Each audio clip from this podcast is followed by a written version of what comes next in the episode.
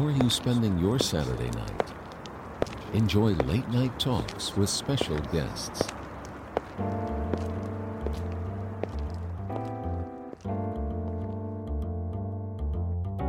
Inter FM Midnight Tracking Midnight Tracking with 8 Suzuki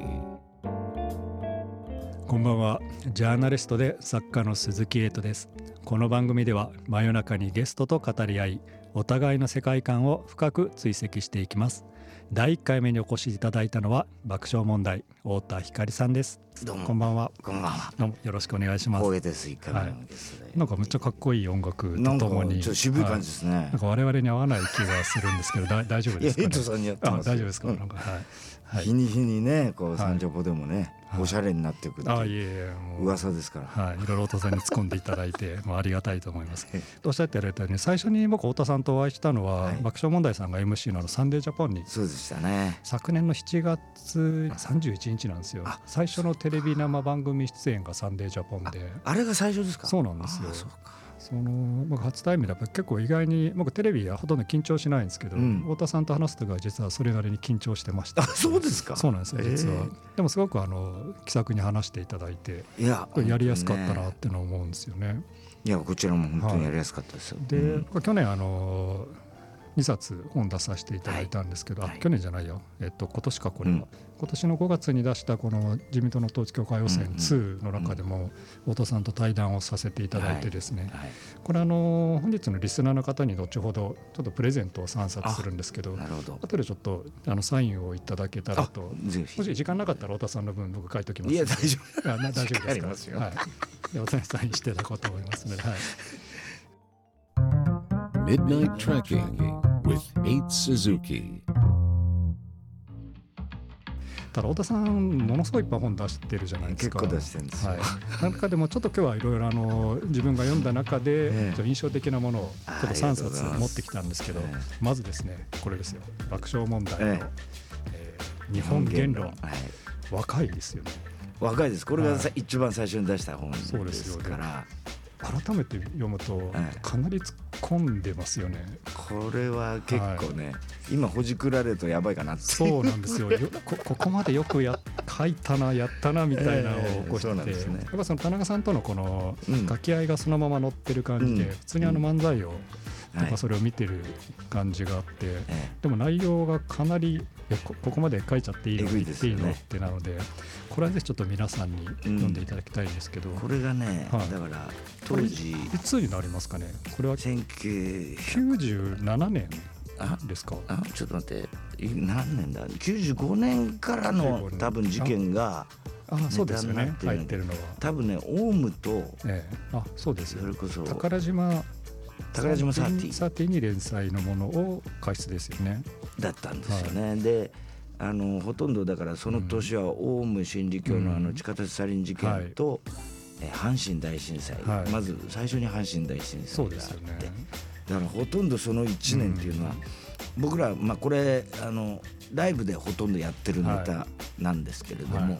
毎月あ2ヶ月に1回「タイタンライブ」って今でも続いてるんですけど、はいそこではもうほとんどその年は、うん。その2つのテーマしか受けないという。う、ん、ん。一番大きい事件でしたし。そうでしたね。はい、うん。やっぱ僕はちょっとカルト問題やってきた中で、ええ。自分がやる前の事件だったんですよね。で印象に残ってる中で結構デリケートな問題じゃないですか、うん。そこをまあ臆せずどんどんどんどんネタにしていくっていうのが、この当時だから許されたのかもしれないこしね今はそのままやるとさすがにうん。さらに炎上がまあ得意な太田さんとしてもさらに大炎上してしまうようこれはねな、はい、えっ、とライブでもやってるんだけど、い。テレビではやってないんですよあこのネタは。やっぱりさすがに当時もできなくて、まあ、はい。やってる部分もあるんですけど、そう爆笑問題さんってかなり危ないコンビでしたよね。危ないですね、ええ。本当本当はテレビでやっちゃまずいようなネタをどんどんやっていてそこギリギリのところのっていう、はい。まあ、そこが魅力でしたようね。ん。はい。だからそういう意味で言うと、さらにこの連載ではもうちょっとえぐいことを言ってるんですけどこれはライブでもやってないことも書いてます。そう。いう意味で言うと、そうなんですね。ええ。これぜひあの未読の方はぜひ読んでいただきたいと思うんです。これがね当時ね、はい。宝島サーティっていう雑誌が結構あの何でも書いちゃってっていうあ割とスタイルだったんですそれはありがたいですよね。我々書く側にしてみたら、で責任は取ってくれるっていう。責任取りますからってね。おあの町山智博さんっているじゃないですか、ええ。あの人が当時のあの2代目の俺の担当だったんですよ。そうなんですか。ファビュラスバーカーボーイズの。そうそう。はい、でおー。ササーティにいて、はいももっと書いてください。どんどん書いてくださいってはい。言うから、はもう調子に乗って書いたんですけど、はい。で本にまとめる時にうん。いろいろチェックしてやっぱこれはさすがにまずいなっつって省いたものもあるぐらいの、ね。ね感じだった。その裏ネタをぜひ読みたいですけど さすがにまあかなりあのなるほど。そうですね。今から考えたらもとんでもないような感じですね。これはすごいですね、はい。ぜひぜひ、はい、未読の方はお今でそれでその連載いまだに続いてるんですけどあ日本そうな言論今は花田でやってるっていう。だからあ宝島から花田までダーッと横断した感じなんですよ。それはまたすごいですよね、えはい。僕も花田からあの原稿書いてくれって言われたんですけどちょっと断りましたね。はい。はい。まあいろいろ諸事情が。いろいろありますからね。はいで続いてですね、えはい、太田さんのこう言葉あと時事問題についてのこだわりを感じる芸人人語、はいこれの最新刊ですよねね。これはですね一冊の本にこう連載されているもので、実は僕も一冊の本一回だけ原稿書いたことあるんですけど、あそうですかはい、太田さんがずっと書かれてるってことで、ずっとっていうか、はいまあそうなそうかうんこれももう何年かになりますね。そうですね。この芸人人語としては第二弾になるんですよね。そうですね。はい。その僕やっぱ気になったっていうかやっぱ結構響いたのが、太田さんがこの社会が気に食わないもの問題になったものをどんどん排除していく社会に対して、うん。太田さんの言葉を使ってその限界と可能性についてうん。しっかりこう指摘している名著だと思っていて。やっぱりその東京オリンピックに絡めたいろんな問題で過去の発言であったりとか、まあ、ネタであったりとか、はい。そういうのがほじくり出されてそれが簡単に排除の道具に使われてしまう。うん。でその辺の太田さんのそれでいいのかっていうこだわりっていうのがすごい現れてる本だなと思っていて、うん最近もやっぱりいろんな事件が起こる、でその当事者に対して社会の評価はこうだっていう流れに太田さん。がいやそれちょっと待てよと、その見方でいいのかって常にちょ違う視点を当ててくれてる、うん。その原点がこれを読めばわかるかなってところがあるんで、うん。実は人間太田光を一番表してる本なのかなってういうん。気はする、褒めすぎですか？ありがたいですけど そうですね。でもこれ、れは本当にさっきの日本言論もはい。今例えば俺がオリンピックの演出をするってなったらはい。絶対ほじくり返されるだろうなっていう。うん。でも一言じゃないんですよね。もうほじくり返されたら一気に排除一気にダメですね。よね。はい、太田さんの場合自分が排除される存在だっていうことを分かった上でそれをさらにネタにして突っ込んでいくのでええ。いろんな意味で本当の意味でアンタッチャブルな存在になってるなっていうのがこの間もその笑いの日でしたっけ？ななんで自分たち呼ばれないんだみたいなあそうそれこと、うんその自分の存在アイデンティティ自体をもう笑いに変えて突っ込んでいくっていう、うんその攻撃性は僕すごく羨ましいなと思ってああありがとうございます。えでも江戸さんもそういうとこあるありますよね。いや僕結構気使ってますよね。あそうですかはい。あ本当に？で太田さんがやっぱまだ下積み時代に、ええあの一日かけてロケしてでも使われたのほんの何何秒だみたいなのよく話されてるじゃないですか。で今例えばこれだけもう大成して、はい。もうトップ芸人になって、もうで。我々の日呼ばれないですから。いやいやいやであのさサンチャポって大抵あの太田さんで押すじゃないですかしますね。太田さんの言葉でで僕もそれもう織り込み済みで、ええ僕あの最初の出番じゃなくて後半の出番の時にあ何分押したなって計算しながらやっていて確かに。そうなんですよエイトさん出番少なくなっちゃう時あるんですよね結構ねでも。それちゃんと太田さんが組んでくれてええ押したってすいませんねっていつも言ってくれるんですよ。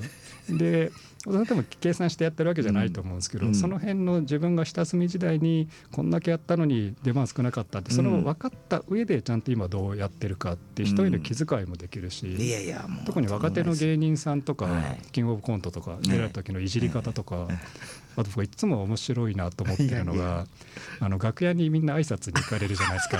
でその時の太田さんが必ずあれ言っていいんでしたっけ？いいですか？あのあの若いアイドルの人とかえ芸人さんとかみんな挨拶に行くとでコンコンとして開けると太田さん必ずか顔芸っていうか顔芸っていうかね寄り目にしてんですよ。なんですよ。ああれのリアクションをみんなどうするのかなっていうのがめっちゃ楽しみで。みんな困ってるといそううなんですよね。だからね、あとああれも大丈夫ですか？言っちゃって。あの楽屋からスタジオ行く時ののあ走っていくやつ。そうなんですよ、太田さんがあのスタジオの出番だって時に、はい。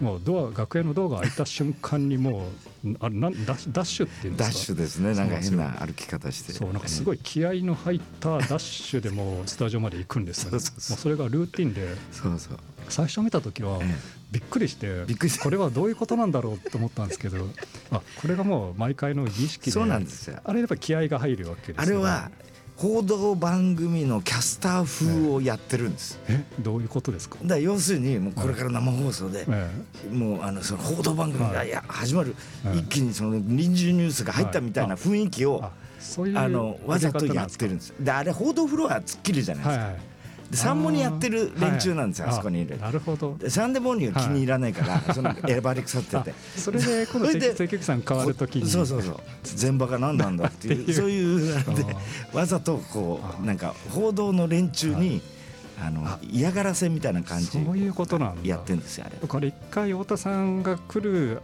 前に行って立ち塞がっちゃっあれエレベーターの前かな、うんなんかちょっと邪魔しかけたことがあって、うんその時に太田さんが足踏みをしてこう、もうどけどけみたいな あのあの圧がすごくて。変なプレッシャーをかけるという。意味ないんですけどね。であのプロデューサーとかですがみんな必死で追いかけるみたいな図がもうルーティンになってるんでらないやって。ますよねいやーでもあれ見るといろいろ本番始まるなっていう気がして自分あの楽しくなるんですよね。Midnight Tracking.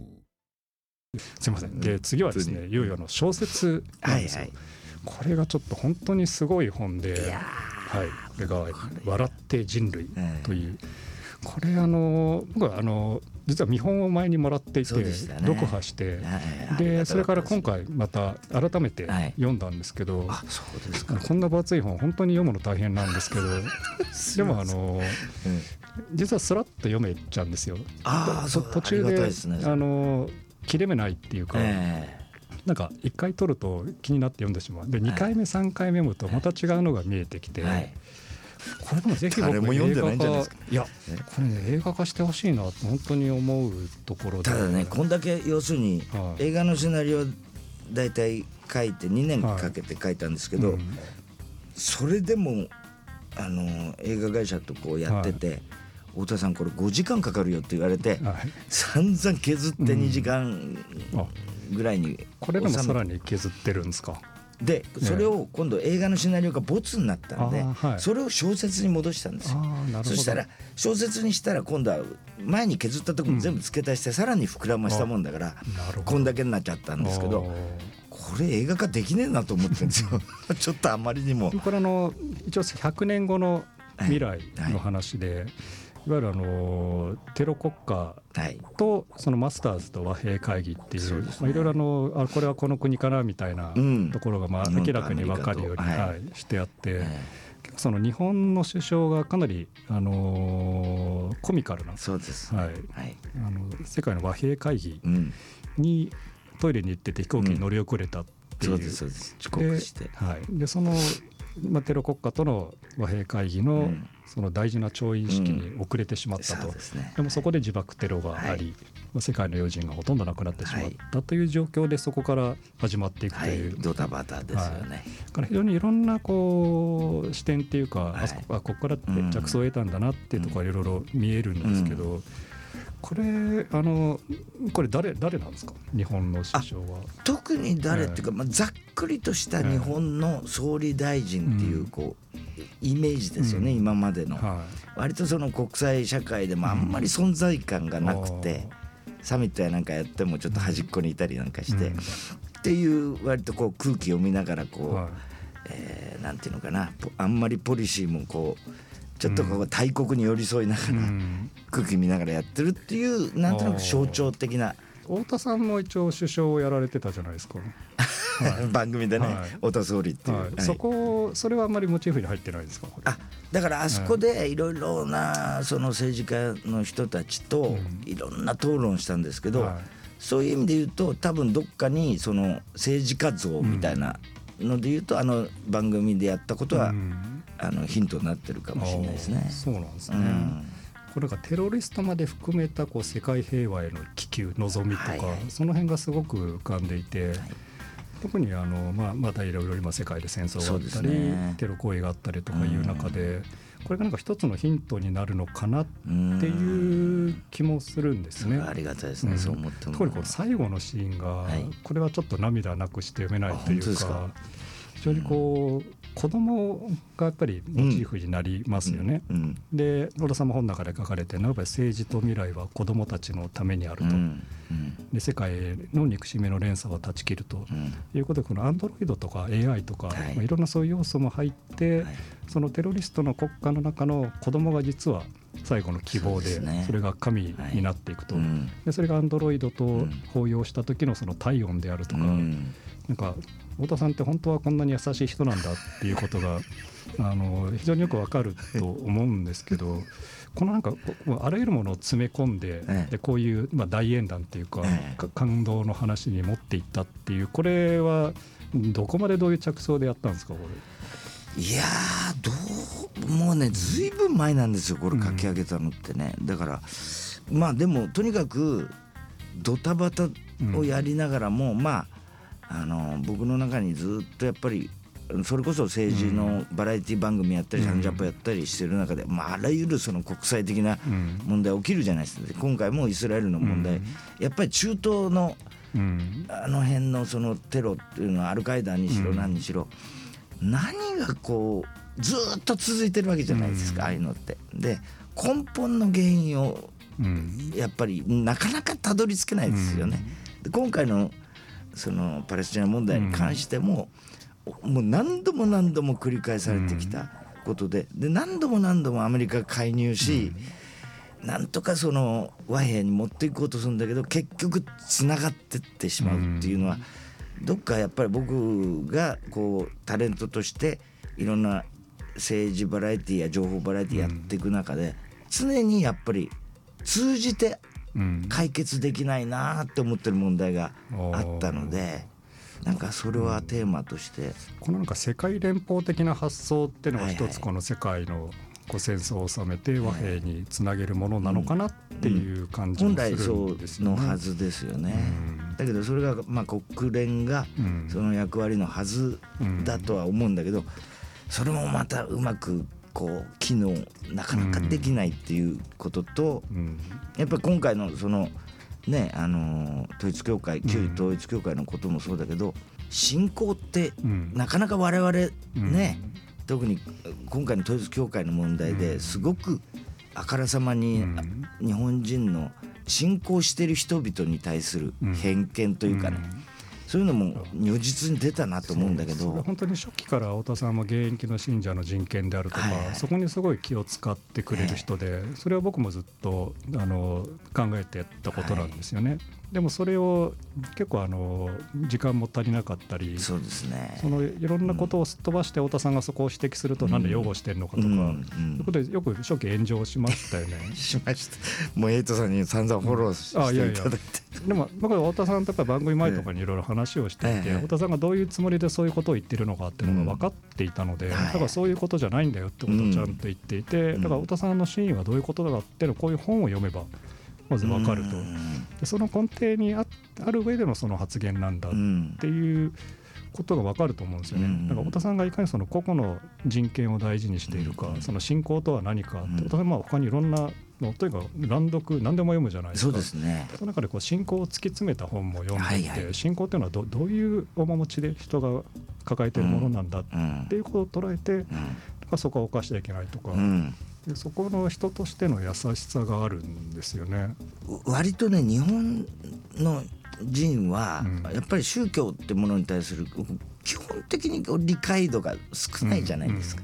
僕は若い頃から遠藤周作さんであるとか、太宰治もうん。割とその信仰のことに、あのクリスチャンとしてね、あの考えていたりあと、まあ、オルハン・パムクっていう人の,、そのイスラムのことなんかも、うんそうするとが外国のあの文学って大体信仰の,、うん。のその強さというかね、それがないと生きていけないんだっていう人たちのことも書いてあるから、なかなか日本人で日本で生まれ育った人が、やっぱりそうその気持ちをこう思いおもんばかるって難しいのかなと難しいですよね思いますね。根底にやっぱりそのあまねく全員が信仰を持ってる国じゃないですからねないですから日本が。ね。なんかそのいわゆるカルト宗教の問題をうん論じていても宗教自体が危ないんじゃないかとか、そうなっちゃいますよね。うんだからまあそれ我々の論じ方報じ方にもまあ問題あるかもしれないんですけど、信仰とは何かっていうところを突き詰めて考えるとやっぱそこはまたちょっと状状況が違っていて、で世界のこういう戦争もやっぱり背景に宗教うん的な要素がかなりあるっていうところで、そこを束ねる収めるようなうん。統治機関うん。っていうのがちょっと必要なんじゃないかっていう、まあ、理念的にですね、うん。やっぱ映画だとあのエイリアンが攻めてくるとかいう中で地球連邦が ね一つするみたいなのがあるんですけど、うんなんかそういうのを次太田さんに書いてほしいなとかあなるほど。次の次回作の構想とかあるんですか？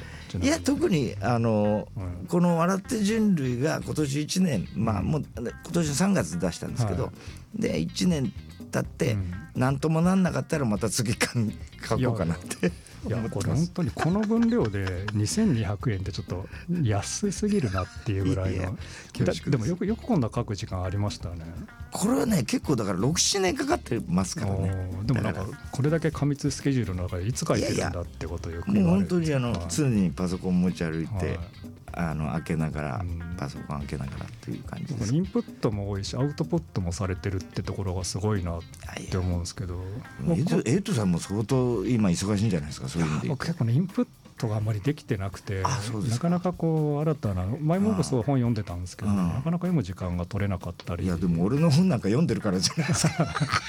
いやこれもね実は読むの2回目なんですけど。すごいよ。2回読んだ人いないと思います。いやでもこれ本当にね分この分量に最初圧倒されると思うんですけど、ええ。二段組だし、えでもそのこの世界に入り込んでしまうとすんなりきますよね。ね。だから本当この座組でうん。これが受ければね、うん。この本が受けてれば藤見とさくらっていう、うん。あのコンビではい。別のもうちょっとあの国内の政はい。治ドタバタみたいなのも書きたいなとは思ったりもしていいですね。いろいろスピンオフ的なものを入れたりとか、えおーうん。これちょっと期待したいとこですよね。や。ありがとうございます。あそうだ。ちょっと話戻っちゃうんですけど、ええ。この前の本であの松任谷由実さんから「永遠の予備校生」って呼ばれたってことがあ昔。そうですね。はい。嬉しかったって書いてあって、はい太田さんもうまいこと言うなと思いますよ太田さん確かにそのイメージありますよね。そうみたいですね、で前になんだっけななんかの NHK の方あじゃないなんかのそうだニュースで読んだので前も一回話したんですけどはい。平の時にその高校時代はい。完全にこあ。う沈んでいたと、はいはい。中学まではそれなりに明るいはい。中学生で,、で高校の入り口でちょちょっとつまずいて、うんで高校3年間はもう耐え耐える時期だった。ね。分のインプットする時期で、うん。まあ、一切人とも交流しないまま、うん。次の大学生にはいなった時に大学はじけるとっていう、はいなんかその期間が予備校期間だったみたいな僕イメージをこの時うんあなるほどね。でなんかそういう期間って実は人に必要なのかなとか。えー今となってみれば僕はあの期間はすごく自分にとっては重要な、うん。あのー時間だったなっていうのはやっぱ読書に没頭できたっていうのが大きかったと思いますけどね。太田さんってどっかでちょっとあの歪んでるとこあるじゃないですか。歪んでます言い方あれですけど。だからその人の屈折も分かるし自分がそういう時期があった分人のそういう気持ちも分かるわけじゃないですか。辛い立場にいる人とか、恵まれない人であるとかそういう人の気持ちも分かり、その上で分かりたいですけどね、うん。だからその当時ですよ。それこそ大学デビューした頃に、今度はもう人と接したくてしょうがなくて、うん。で統一教会のはい。サロンにまで行ったという。ああれひどいですよね。このあの僕の2冊目のあの統一教会戦2の本にも書いてあるんですけど、はいえ。太田さんあの一応統一教会擁護してるんじゃないかと散々去年あの炎上したんですけど実はこの人すごくて統一教会のビデオセンターに通ってたんですよね。通ってました。はい、であの出入り禁止を食らいました、なんで出入り禁止になったかっていうとあの綺麗なお姉さんとこ。そうなんですよ。ね、あなうん。何が望みですかとか何がしたいですかって聞かれた時にこの太田さん何言ったかっていうとこれちょっとインター FM でこんな言っていいのか分かんないですけどあ僕は言っていいですか、はい、童貞なんでセックスしたいって やらせろと。散々言ってますよ。でも帰ってくださいって言って。あビデオセンターって信者を生産するところなのに そこからもうあなたは来ないでくださいって。帰ってくれって言われたっていうこのエピソードはねちょっともう,、もう初めて聞いてゲラゲラ笑いましたいやだから当時朝日ジャーナルがキャンペーンやってたんですよ。あそうです。その時代です天地盛況とかいう、はい。ああいうでそれこそだからまだあの芸能人の合同結婚式より前ですね、はい。で本当にそれこそ名前を隠して、あうん、だからそこで彼らは当時だから今、あのこういう問題が噴出した時に、あのその名称を隠してね、あの自分の正体隠してっていうのは、よくわかるんです俺実感として、彼らがそうだった、うん。だけど俺は朝日ジャーナル当時読んでたから、うんお前ら統一教会だろ。分かった上で言ってたってことですね。そういじりに。で違いますって言ってました、はい。確かあー。うん。そう。そその否定する相手をさらに突っ込んでいくの楽しいですよね。に楽しかったはい。です、まあ僕も最初そうだったんですよ。嘘ついてる人を詰めていくのが、そうそういうことまあ、楽しくてやってたんですけど、だんだんそのカルト問題の構造っていうか、うん。この今やってる人たちも被害者なんだっていうところが分かって、ね。これは人権問題なんだ、うん。人権の問題だって分かってから、うん。今日ものめり込みましたうね。んだからそうなんですよね。結局まあ僕はその今現役の信者の中にもその変な目で見るべきじゃないっていうのは、はい。それを言うとやっぱりどうしても炎上するっていうのは、やっぱり日本の中で、うん。特にまあこの統一教会問題がわーっとなった中で、はい。この間古舘さんと話してて、はい、今度ジャニーズのこと今やってるじゃないですか。と古舘さんはジャニーズのファンをね、うん。あの擁護するためにはい。彼女たちにとってはそのし信仰なんだと、うん。ジャニーズっていうのははい。信仰なんだっつったら、その言われたファンがうん。信仰と一緒にすんなっつってあそうなん古さんが炎上したらしいんです。だそうなっちゃうんだよなって、はい。信仰って別にうん。そんな悪いうん、意味じゃないね。意味じゃないんだけどうん。でもまさにそれがないと生きていけないっていう人たちは、で当時そのビデオセンターに集まってるような他の人たちは、うん。みんなやっぱ真面目そうで、うん。本当にそのそこでコミュニケーションすることが、なんかそこにしか入れないのかなって僕は見ててうん。思ったのもあるんで、うん。だから難しいですよね。それをこう理解してもらうことっていうのはそうなんですよ。なんかあの、まあ、統一教会の問題で言うと、この信者に直接接するとみんないい人たちでしたよ。だから悪いも悪い団体じゃないんですよみたいな話をする人もやっぱり最近いて、うん。まあ、そうじゃなくてこんないい人たちがそういうことをすることその構造自体が問題だっていうところに気づいてほしいなっていうのは。人間の良し悪しっていうよりも例えば今のあのパレスチナ問題でも、ユダヤとそのイスラムっていうのは、彼らはみんな会えばいい人たちだけど、うん。でもああいうことに信仰してるうん。限り、その自分が生きていく上で絶対に欠かせないものっうん。ていう人にとってはあれがやっぱ紛争の火種になるんだっていうこともあるし、なかなかそれはね厄介な悩ましい問題で。そうですよね。この笑って人類がまあ全世界で翻訳されてぜひ あの中東地域とかでそうですね。だから読んでほしいですよね。この中では僕は無宗教なので、神はその人間の中にいるっていうことを僕の思う神っていうのはどな何なんだっていうのはこの中では言ってるつもりなんですけれども、子供なんですよね。そうですね。子供に希望をっていう。うん。いやーこれ本当にあの読めば読むほど深い本なので、これさんにのそう言われると思いやいやいやもうかなり部数は出てるんですか？いや全全然です。全然売れなくてまだ困ってるんですそうそうなんか？ええ。全然まだ社会に伝わってないってこと全ですか？然伝わってないですよ。無視するんですよ分断は。俺のこと。を ずーっと無視してんでこれ3作目なんですよ小説。でも評価高いですよね。レビューとか読んでると。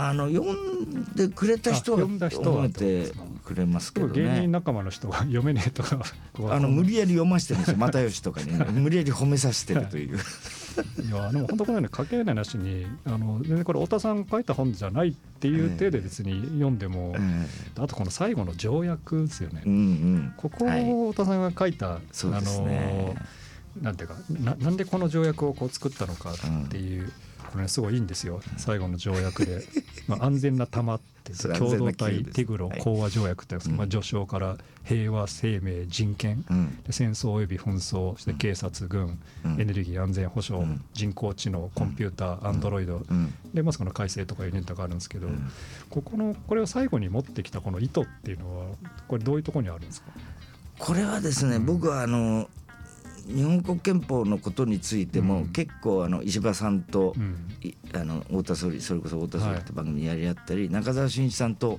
共著で、憲法9条世界遺産にっていうのも出したりしてるんですけど、やっぱりそのなんていうんだろうな理想的な憲法なんて,、なんていうものはこういろいろな人と話し合っていく中で、うん。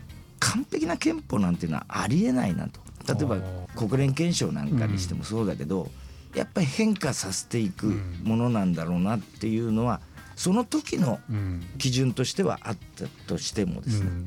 でそういうものって結局何なんだろうって、だから曖昧にしてるんですよあえて。5年ごうんとに改正の審議を行うっていう。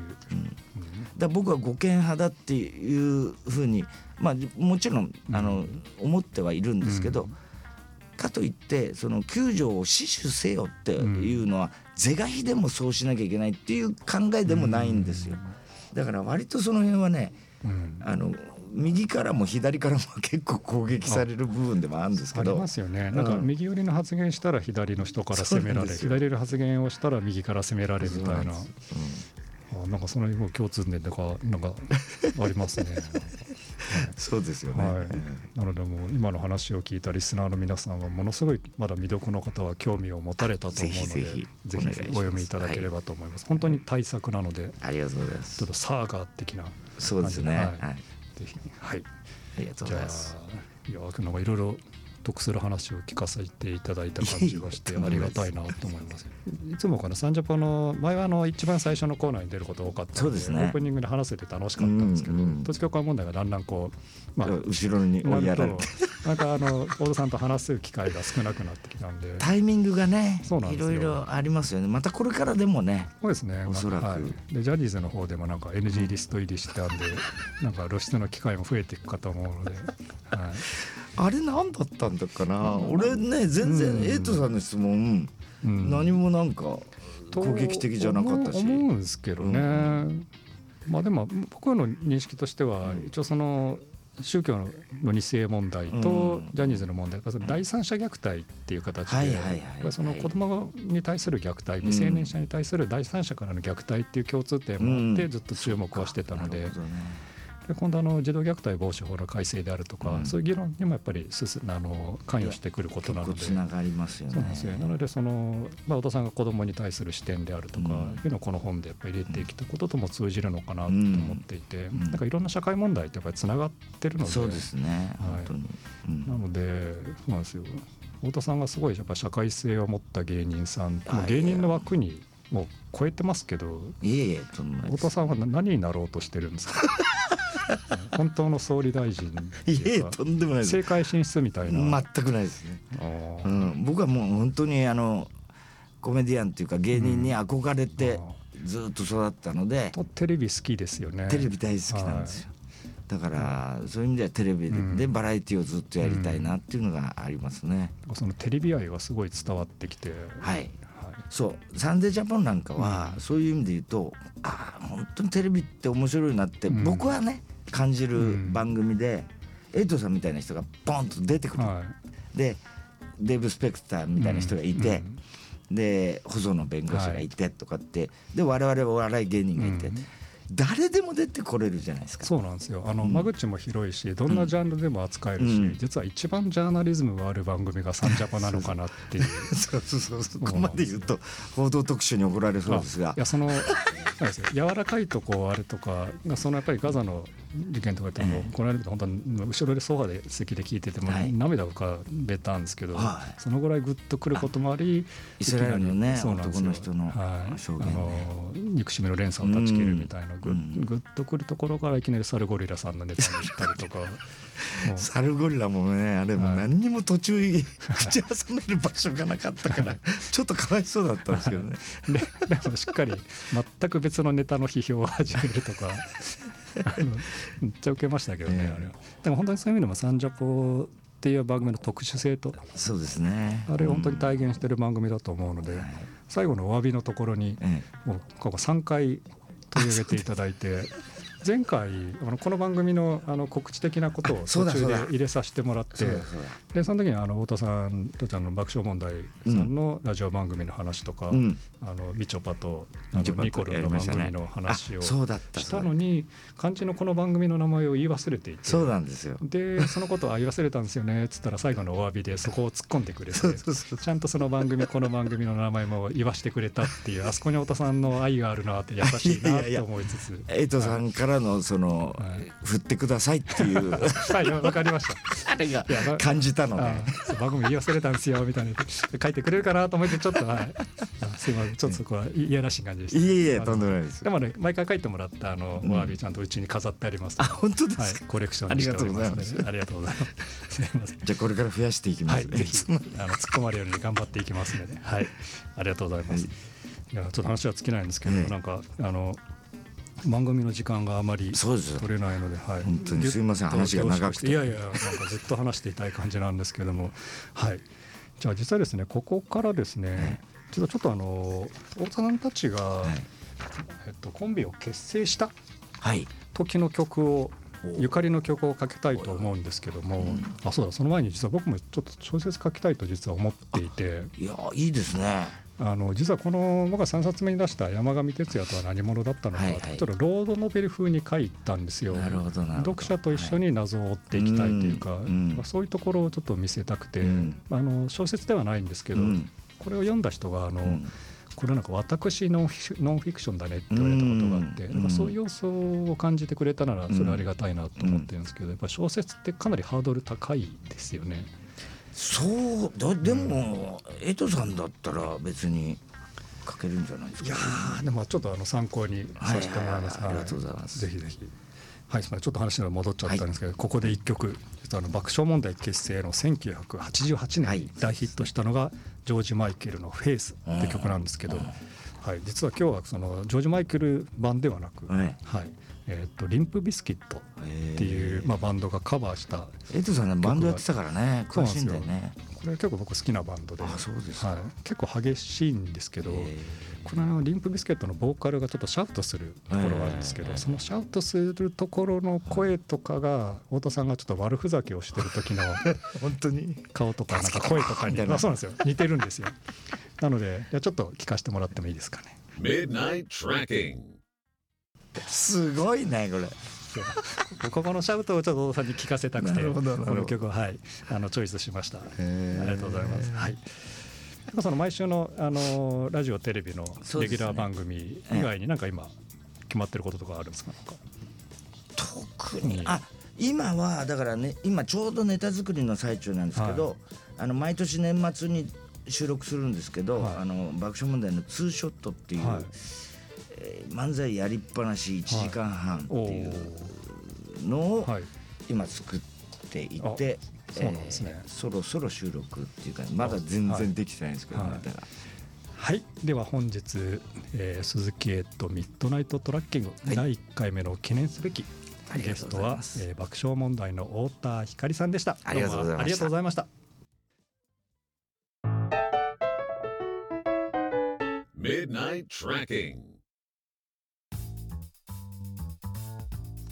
ここで鈴木エイトからのお知らせです。だから知ってほしい宗教2世問題出版記念トークライブを大阪のロストプラスワンウエストで10月29日日曜日に行います。また講演会などで全国に行きますのでお近くにお邪魔した際はぜひいらしていただけたらと思います。そして番組からプレゼントがあります。今日のゲスト爆笑問題太田さんとの対談もある自民党の統一教会汚染2山上徹也からの伝言をサイン入りで3名の方にプレゼントします、えー音声プラットフォーム OD では本日お送りした内容のほぼノーカットバージョンをお聞きいただけますので、えー番組ホームページにあるバナーをクリックしてください。番組のご感想や鈴木エイトへのメッセージもお待ちしています。番組ホームページからまたは X 旧 Twitter からも大歓迎です。その際ハッシュタグ鈴木エイト897をつけてポストしてください。いただいたお便りの内容は OD の方でえーご紹介させていただきますのでそちらもぜひお聞きください。次回の放送は11月25日土曜日です。1ヶ月後の最終土曜日にお会いしましょう。Midnight Trucking お相手は鈴木エイトでした。89.7 Inter FM. Midnight Tracking with 8 Suzuki.